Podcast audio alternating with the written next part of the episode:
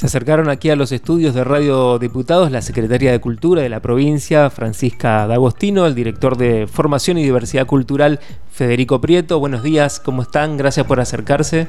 Buenos días a ustedes, contentos de volver a estar en esta radio. Buen día, muchas gracias también por la invitación y por permitirnos venir a compartir un rato. Bueno, es importante que, que conozcamos todos, digamos, también nuestra audiencia, por supuesto, lo que se está haciendo en materia de políticas culturales, sobre todo en esta época del año en la que por ahí se juntan muchas cosas, ¿no? Una de ellas, la realización del encuentro provincial de teatro que fue el fin de semana pasado en Concepción del Uruguay, que sabemos que tuvo una muy buena repercusión, este, y bueno, queríamos contarles que, con, preguntarle, que nos cuenten cómo fue, cómo fue qué, evaluación hacen de esa, de esa actividad tan importante. Bueno, el, fin de semana pasado hicimos en, Concepción del Uruguay el 36 encuentro entrerriano de teatro.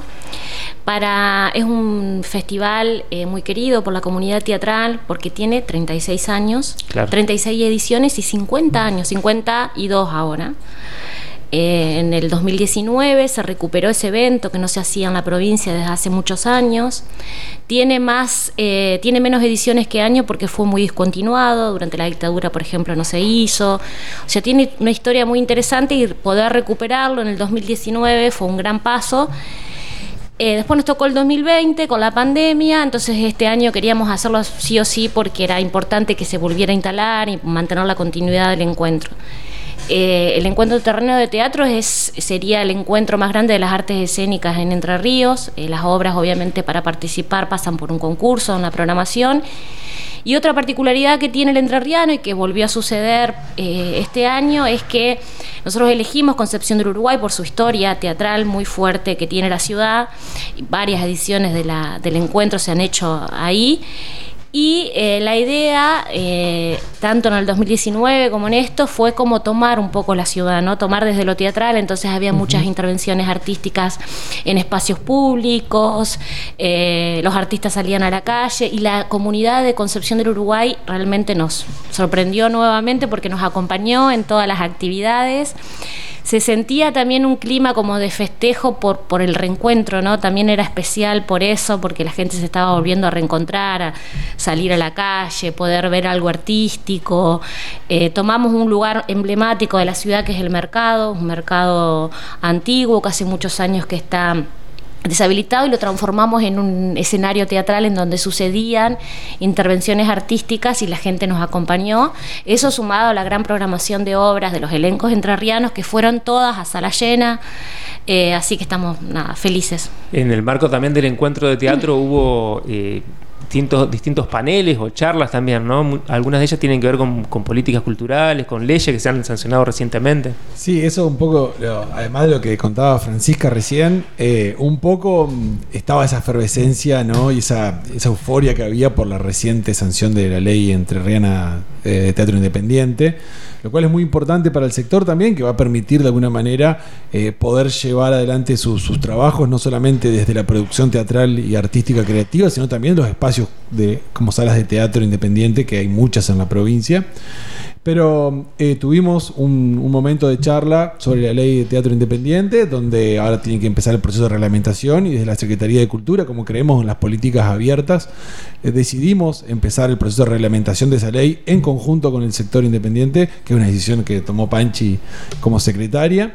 Y además tuvimos dos charlas más, una con las salas independientes, que bueno, que ahora están en su reactivación post pandemia, ¿no? Con, empezando a abrir sus puertas y tratando de ver a ver qué, qué problemáticas están teniendo en el momento de apertura y de programación de nuevas actividades en esos espacios. Y también la, otra charla que para nosotros era muy importante porque estuvo presente el representante del Instituto Nacional de Teatro de Entre Ríos, para Entre Ríos, de Entre Ríos, no sé si lo digo bien, de Entre Ríos y también el de Córdoba. La de Santa Fe no pudo ir por una cuestión de, de, último momento que le surgió algo. Franco Morán es el de Córdoba, Santiago Marcos el de Entre Ríos y en conjunto venimos trabajando en una línea para poder llevar adelante una integración regional a partir de la circulación de bienes y servicios culturales, en este caso de teatro, lo cual creemos muy importante porque la región centro, que es Córdoba, Santa Fe y Entre Ríos, es muy importante a nivel producción. Es la segunda después de lo que es Cava y Buenos Aires. Entonces queremos hacer también foco en la regional, teniendo en cuenta que ya existe un ente de la región centro, hace poco tuvimos la Feria del Centro, ¿no? que las hacemos con las dos provincias, las dos áreas de cultura, tanto de Santa Fe y de Córdoba. Entonces es una buena oportunidad como para empezar a trabajar en conjunto y que se fortalezcan los distintos sectores culturales.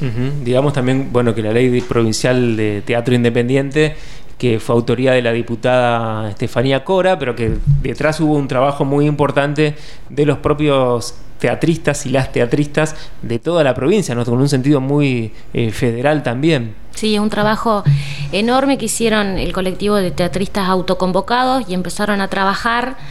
Eh, ellos empezaron a juntarse y a, pensar eh, esta ley en enero del 2020 y una de las pocas cosas que puede dejar la pandemia es que precisamente por, por el año pandémico, que sucedió el año y medio pandémico y las restricciones para, para la actividad, tenían puestas energía en vez de en los escenarios y en la producción en poder debatir y discutir. Ese proceso fue muy interesante, lo trabajó muy bien Estefanía y también lo trabajamos nosotros desde la Secretaría participando de los Zoom, porque en ese momento eran Zooms, eh, debatiendo con la comunidad y esas son las leyes que que perduran en el tiempo porque son las leyes que tienen más legitimidad, ¿no? Las leyes que se crean a partir del debate con el sector involucrado y que se van consensuando en un proceso que puede ser muchas veces largo, pero que va a ser muy fructífero. Así que estamos muy contentos con todo ese proceso y con la sanción final de la ley. Bueno, ya que estamos hablando de leyes y antes de seguir, digamos, con la, con, la agenda que tiene la Secretaría de Cultura, quería hacer como un, un párrafo, que le dediquemos un párrafo al Consejo Provincial de Cultura, que también bueno, se sancionó por ley, si bien tengo entendido que ya se venía trabajando anteriormente, pero que se le dio fuerza de ley. Este, en este caso fue un proyecto del diputado Gustavo Zavallo, que también bueno, fue aprobado en la Cámara y luego en el Senado, por supuesto. Esto también favorece eh, la territorialidad de las políticas culturales. Por ejemplo, como vimos en, la Noche de los Museos, que fue eh, esta, esta edición, bueno, mayor cantidad de participación de los municipios. Así que quería que, nos cuenten un poco sobre cómo está funcionando el Consejo. El, Consejo, como, hoy, como bien decías, eh, ya viene funcionando de antes. Había salido un decreto del gobernador en el cual lo crea y le da como una entidad institucional eh, que no es importante. Y nosotros teníamos la intención de que también sea por ley para que perdure, más allá de las gestiones que, que vengan a futuro y que pueda servir. Porque creemos en los consejos como un, modelo de participación de las distintas áreas de cultura, en este caso por ahora solamente con las áreas gubernamentales de cultura de municipios, comunes y juntas de gobierno, lo cual tenemos 92 que están institucionalizadas y que van en línea para querer jerarquizar y fortalecer esas áreas de cultura, pero a su vez que permita el diálogo y la construcción de políticas culturales con los sectores independientes y el sector privado que trabaja la cultura, para poder el día de mañana tener un sistema cultural integral de la provincia de Entre Ríos que eh, creemos que hace falta. Creemos que hace falta porque las identidades entrerrianas están, eh, están latentes en todos lados y hay, que empezar a, que ordenar esa manifestación en políticas culturales, que, es lo que importa. Eh, de esta forma, como decía, un ejemplo fue la Noche de los Museos, como también eh, el año pasado, eh, con el 8 de noviembre reciente, que es el Día de, la Cultura Afro-Argentina y el Afro-Argentino. Eh, Hicimos actividades en conjunto en todo el territorio, dialogando y sensibilizando también sobre la cuestión afro, que no es menor, con, con, los colectivos eh, inmigrantes, ¿no? con las colectividades de la provincia. También venimos trabajando por las expresiones culturales propias, los rasgos, las prácticas, las creencias, los consumos, las decisiones. Todas esas cuestiones culturales que si no las ordenamos en base de dónde vienen a partir de una matriz antropológica cultural, eh, es muy difícil poder llevar adelante un proceso de planificación cultural. Entonces, por eso, desde entre Ríos creemos para que la cohesión social, la identidad y los derechos culturales puedan garantizarse, tanto del acceso a los distintos tipos de cultura como también a la producción simbólica de cada una de las culturas que habitan la provincia. Muy bien. Vamos un poco también a, contarles lo que, lo que va a suceder ahora. Muy, bueno, hay varias cosas, nos contaban recién fuera de, de micrófono, fuera de aire, pero bueno, mucha expectativa por la próxima edición del Festival de Cine del FISER, que vuelve a ser presencial después de, la pandemia también, como todo que vuelve a ser presencial, ¿no? Que, ¿Cómo viene la organización? Sabemos que ya hay muchos inscriptos para participar de, los concursos. Sí, en la programación del FISER, eh, el FISER, bueno, va a ser desde el del 8 al 11 de diciembre, en, en los mismos lugares donde ha sucedido las dos ediciones anteriores, el CPC y la vieja usina. Tenemos muchas expectativas porque la verdad que, bueno, el año pasado pudimos hacer solo la parte de concursos, ¿no? Y era un festival nuevo, eh, había tenía dos ediciones, pero habíamos logrado instalarlo y este año nos propusimos también agregamos una sección que es la sección de cine regional porque nosotros tenemos como esa idea de que el festival se transforme dentro de la región NEA, litoral, esa es la región que compartimos con las provincias de Chaco, Corrientes, Misiones, Formosa, Santa Fe y Entre Ríos. En, el Inca es la región, la región audiovisual es, somos de esas provincias.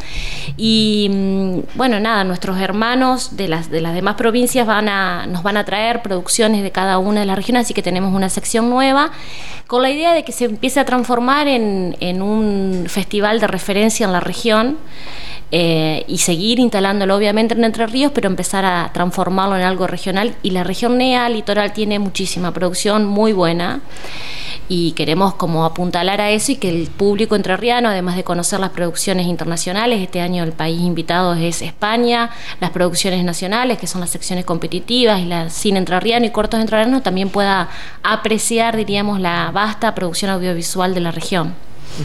Vuelve a ser el CPC la sede, como siempre, ¿no? Como CPC y vieja usina. Y vieja usina. Eh, y los protocolos, bueno, ya cada vez hay menos protocolos, pero también, por supuesto, se tienen en cuenta para la, para la gente que participa. Y además, bueno, toda la, lo que hemos, hemos participado del Festival de Cine, sabemos que hay una parte que es adentro de la sala y otra parte que es afuera, digamos.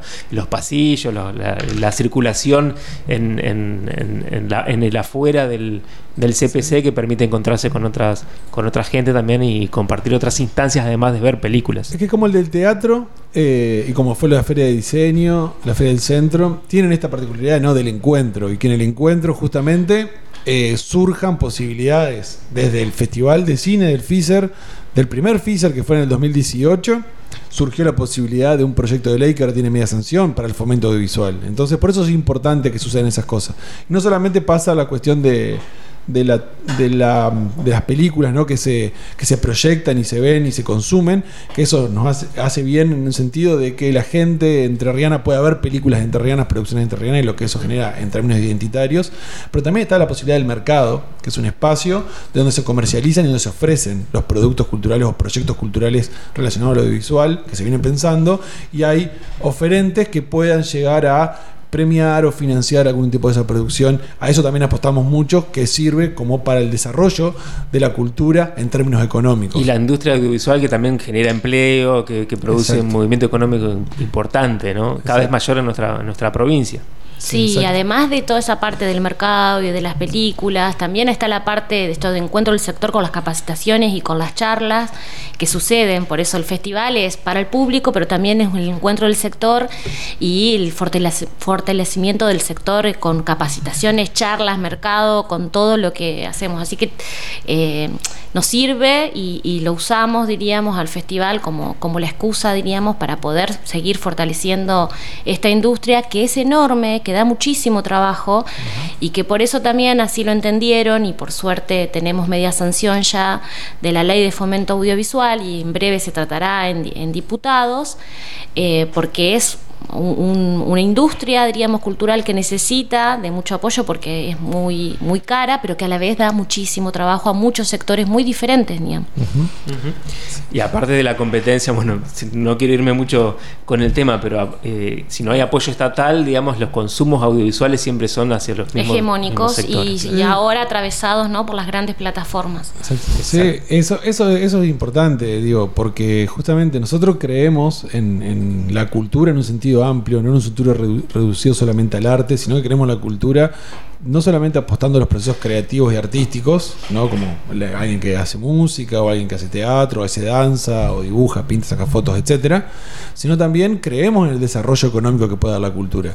La cultura en Entre Ríos, y a nivel, y es como una media también a nivel nacional, eh, impacta en el, entre el 4 y el 5% del PBI. Y no está medido, es muy difícil de medir también, ¿no? Pero no está medido. Entonces, también ahí hay algo muy importante que la cultura aporta hacia lo económico y hacia las posibilidades de desarrollo. Y después una tercera pata que nosotros creemos fuertemente, que tiene que ver con la cohesión social, ¿no? Y los derechos culturales y las identidades que pueda dar. No es lo mismo que vos veas una película que sucede en el río que conoces, o que el río, o una pintura que que está dibujado el río Paraná o el río Uruguay, depende de donde vive, y que vos te identifiques con que vos veas una película o una pintura del río Mississippi de Estados Unidos. Digo, está, bien, ojalá podamos acceder a todo, ¿no? Pero las identidades se generan a partir de la implementación de la realidad que el arte pueda dar en tus propios lugares. Entonces, eso es importante para que generar la cohesión social que necesitamos en Entre Ríos. Bueno, antes de despedirlos quería que nos cuenten también bueno, lo que se viene de aquí a fin de año y no sé si después de fin de año también ya está todo agendado, supongo. Ya, venimos en eso. Ya venimos también. Bueno, eh, estamos viviendo una época muy particular, como vos decías al principio, porque a partir de la, de la pandemia, diríamos, y de las restricciones que había en estos últimos cuatro meses del año, tenemos como todas las actividades juntas, ¿no? Entonces todavía ya pasamos la Feria Centro, el encuentro de terreno de teatro eh, y varios, eh, la noche de los museos, los Juegos Culturales de Vita, pero todavía nos quedan el Festival de Cine, que ya hablamos, eh, el Simposio de Escultores, que va a ser en Villaguay del 18 al 28 de, noviembre. Es una experiencia muy linda porque esos escultores eh, no solo que trabajan a la vista del público para poder mostrar el proceso creativo, sino que esas obras después quedan de patrimonio para la ciudad y van a ser emplazadas en un bulevar en, en, Villaguay. También nos queda el estreno de una obra multimedial que se llama El Romance de los Pueblos Libres, que estamos coproduciendo con, con las provincias, con las áreas de cultura de las provincias de Santa Fe y Córdoba, es un proyecto de la región centro y que va a tener funciones aquí en, en Paraná eh, y en Santa Fe y en Córdoba, así que estamos muy contentos, un gran, un gran proyecto que se viene trabajando hace varios meses, que tiene un elenco federal, un elenco que es la mayoría son entrerrianos y, algo para destacar que es muy importante de este proyecto es que son de todos, de, de muchos lugares de la provincia, así que es un movimiento logístico, cada ensayo es un movimiento logístico importante, pero se hace el esfuerzo porque es para nosotros muy importante defender lo federal.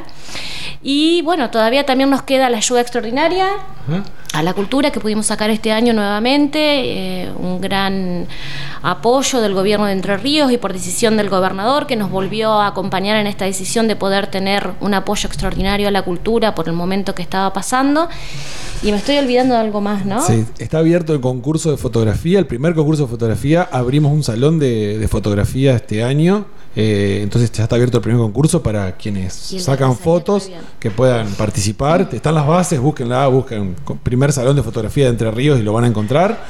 Eh, también el premio único a pieza de artesanías para entrerrianos, algo para el sector que es muy importante, que, venimos trabajando.